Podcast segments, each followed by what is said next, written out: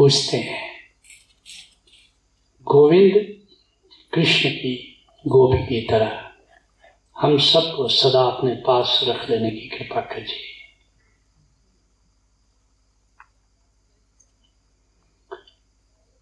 वही तो कर रहा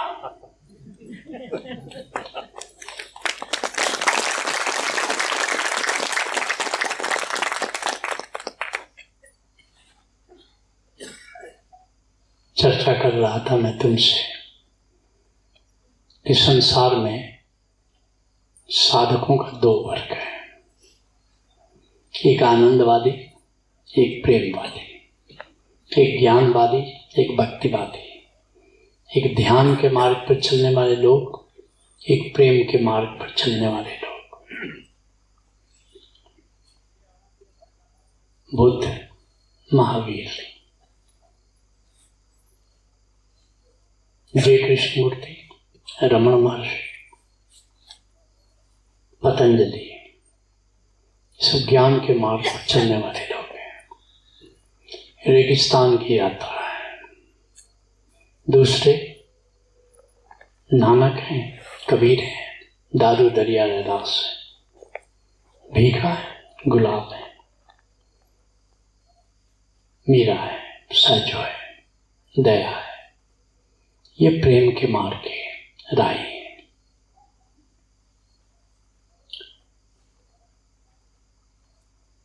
ज्ञान के मार्ग का सौंदर्य है, मगर ऐसा है जैसे रेगिस्तान का भी सौंदर्य होता है।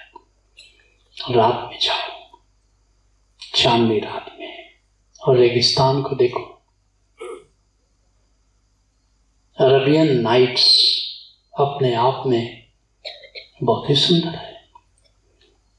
लोग वहाँ जाते हैं टूरिस्ट जाते हैं। कैंप लगता है। मैं भी गया हूँ। और उस रात्र की निरवता में कोसों तक फैला हुआ वो रेगिस्तान सुंदर है। सन्नाटा है। शांति है।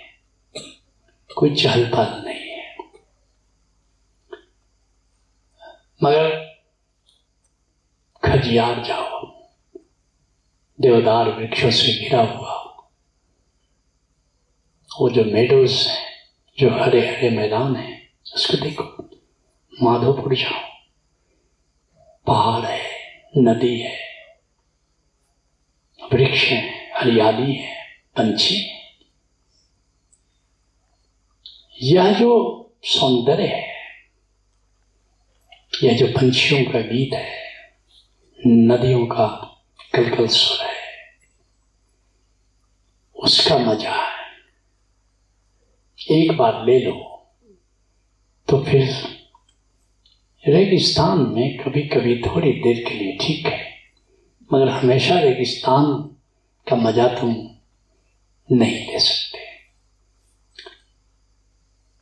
बैकुंठ में दो तरह के लोग होते हैं। एक ज्ञानी है आनंद में है, बड़े आनंद में है।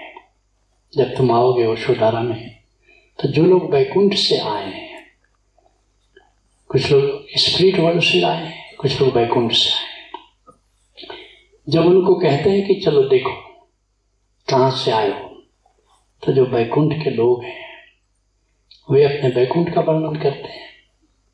मुझे जब पास्ट लाइफ में ले गया गया, दिखाया मेरी मृत्यु पिछली बार कैसे हुई? वहाँ से कैसे बैकुंठ में जाना हुआ? जब जा करके देखा तो बड़े मौज के संत हैं। सब बैठे हुए हैं। गुरु तेग बहादुर जी विद्यमान है, शिरडी के साईं बाबा हैं, ओशो हैं। ओशो और नानक देव एक ही हैं। क्योंकि मैंने देखा कि गुरु नानक देव जी लेने आए और बड़ी तेज़ी से लिए चले जा रहे हैं, लिए जा चले जा रहे हैं, अनंत ऊंचाइयों और जैसे भी वहाँ गए, वहाँ ओशो दिखे, और गुरु नानक देव जी उसमें मर्ज कर गए। तो मैं समझ गया, राज की बात समझ गया। मगर सब आनंद में है। लेकिन कबीर साहब, क्या बात कह रहे हैं? मैंने मनन किया, तुम भी करना। राम बुलावा भेजिया, दिया कबीरा रोए। 120 साल की उम्र हो गई, बुलावा आ गया कि कबीर चलो। कबीर कहते हैं, राम बुलावा भेजिया, दिया कबीरा रोए। जाने का वक्त आ गया है। और कहा जाने का है? इधर उधर नहीं, क्योंकि उतर रहे हैं। स्पिरिट की जैसी क्वालिटी होती है। जैसी योग्यता होती है, जैसी क्षमता होती है, उतने ऊँचे लोगों पर उसकी यात्रा होती है। बैकुंठ सबसे ऊपर है। कहते राम बुलावा भेजिया, दिया, कबीरा, रोए। शिष्य जमा हो गए। गुरुदेव, रो क्यों रहे हैं? हम मान लो, मेरी अंतिम घड़ी आ जाए और मैं रोने लगूं, तुम पूछो, क्यों रो रहे हो गुरुदेव? मैंने कहा जाने का वक्त आ गया है। तुम सबको गजब की बात। आप हमें समझाते हैं कि मृत्यु तो बड़ी उत्सव की बात है। जिस मरनी से जग डरे, मेरो मन आनंद, कब मरी हो, कब भेटी हो, पूरन परमानंद। एक तरफ़ आप हमको समझा रहे जब आपका स्वयं ही जाने का वक्त आ गया तो आपकी आँखों में आँसू। शक भी करने लगोगे कि सचमुच बुद्ध पुरुष हैं। अब रो रहे हैं, अपने रो रहे हैं। हमको कह रहे थे कि हँसते हुए जाना तो कबीर के जितने लोग थे, वो सब कहने लगे क्या गुरुदेव, मृत्यु की बेला या आप तो कह रहे थे कि मृत्यु बड़ा उत्सव है, महोत्सव है। कबीर ने कहा, रुलाई आ रही है तो क्या करें? मतलब यही तो हम पूछ रहे हैं कि आप रो क्यों रहे हैं? हमें सिखा रहे हैं कि हँसते हँसते जाओ और अपने रोते रोते कबीर ने कहा कि क्या कहूँ राम बुलावा भेजिया, दिया कबीरा रोए।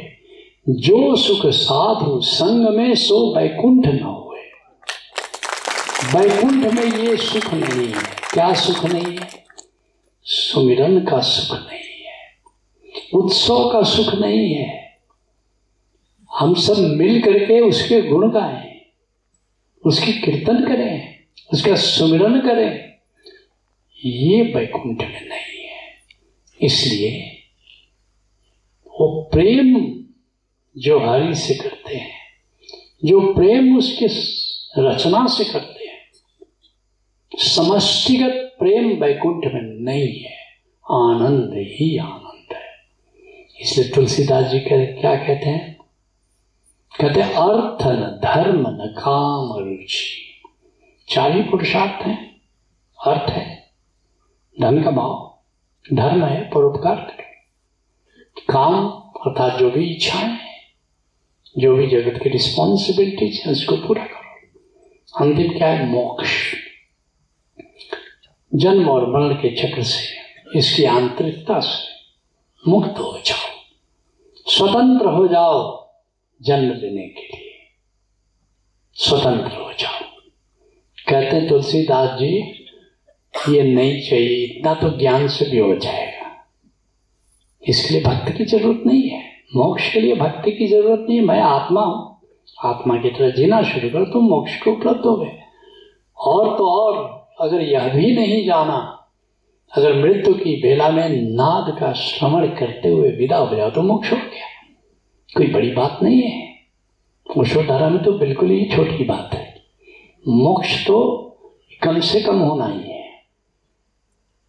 लेकिन इस पर राज़ी मत हो जाना। अर्थ न, धर्म न, काम, रुचि, गति न, चाहो निर्माण जन्म जन्म सियाराम पद, यह वरदान नाम। जन्मों जन्मों तक बार बार हम आते रहें और बार बार प्रभु के गुण गाते रहें। उसके प्रेम में जिए, उसके प्रेम में मस्त रहें। ये भक्तों की चाह है। ये भक्तों की चाह है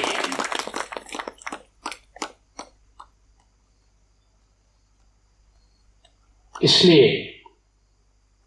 तुम कहते हो कि हमको अपने पास रख लीजिए गोपी बना लीजिए। गोपी बनने के लिए पास रहने की ज़रूरत नहीं है। सुन लो गोपियों ने उद्धव से कहा,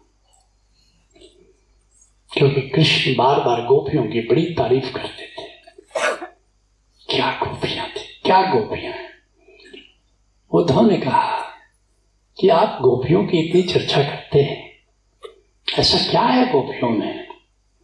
कृष्ण ने कहा, वो हमेशा मेरी याद में रहती बोले वो याद में नहीं रहती, मोह में रहती है आपके।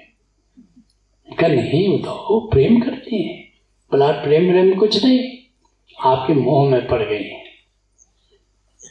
आप कहिए तो मैं उनसे मोह मुक्त करके आऊँ। कृष्ण ने कहा कि, अच्छी बात है, कोशिश करो। और उद्धव आए, उनको समझाया। गोपियों ने कहा कि कृष्ण ने जो बांसुरी बजाई वो तुमने सुनी? उद्धव ने कहा, नहीं सुनी। नहीं भीतर बांसुरी बज रही वो सुना? बोला, वो तो नहीं सुना। गोपियों ने कहा, वो जो गेहूँ में बाल होता है, जिसमें अन्न होता है, वो बाल हमें दे गए हैं, अब तुमको पुआल दे रहे हैं। ज्ञान क्या, सूखा पुआल। वो भी फेरे में पड़ गए। कहने लगे कि ऐसा करो मैं तुम्हें समझा नहीं सकता। कृष्ण ने कहा कि अगर तुम्हारी बात समझ जाए तो तुम अकेले आ जाना। और अगर नहीं समझ में आए तो उनको लेते आना। कहा, ठीक है तो मैं तो नहीं तुम्हें समझा सका ऐसा करो, मेरे साथ चलो। गोपियाँ भी चलो, चलते द्वारका जब थोड़ी दूर रह गई, नगरी। तो एक तालाब था, सुंदर था। अभी भी है। कहा कि तुम यहाँ डेरा डालो। मैं जरा उनसे पूछ लेता हूँ। ठीक है। वो पूछने गए। कृष्ण ने रुक्मिणी को बुलाया। सत्यभामा ने को बुलाया कि ऐसे ऐसे गोपियाँ आई हैं। तुम कहो अब अपने बॉस को तो बनाना पड़ेगा। तुम कहो तो जरा गोपियों से मिलाओ। दोनों भाइयों ने तो हड़ताल कर दी। का खबरदार? तब तक जब तक तुम्हारी शादी नहीं थी, तब तक ठीक था। लेकिन अब तो हम हैं, अब कौन सी गोपियाँ कृष्ण ने एक चिट्ठी भेजी। उद्धव जाके ये चिट्ठी दे देना। मैं जा नहीं पाऊँगा। उद्धव ले गए गोपियों ने चिट्ठी पढ़ी। कहा कि ठीक है, मेरा प्यारा जिसमें राज़ी है, हम उसमें राज़ी हैं। किस स्थान पर रहते हैं, द्वारिका में रहते हैं या ब्रज में रहते हैं, इससे फ़र्क क्या पड़ता है? और सहर्ष गोपियाँ वहाँ से चली गई। ये गोपी है, ऐसा मत जिद कर देना कि हम तो द्वारिका में ही रहेंगे। तुम जहाँ भी रहो, उसकी याद में रखो। उसकी याद में, प्यारे की याद में रहो। सूफी बाबा कहते थे, याद है तो आबाद है। लेट्स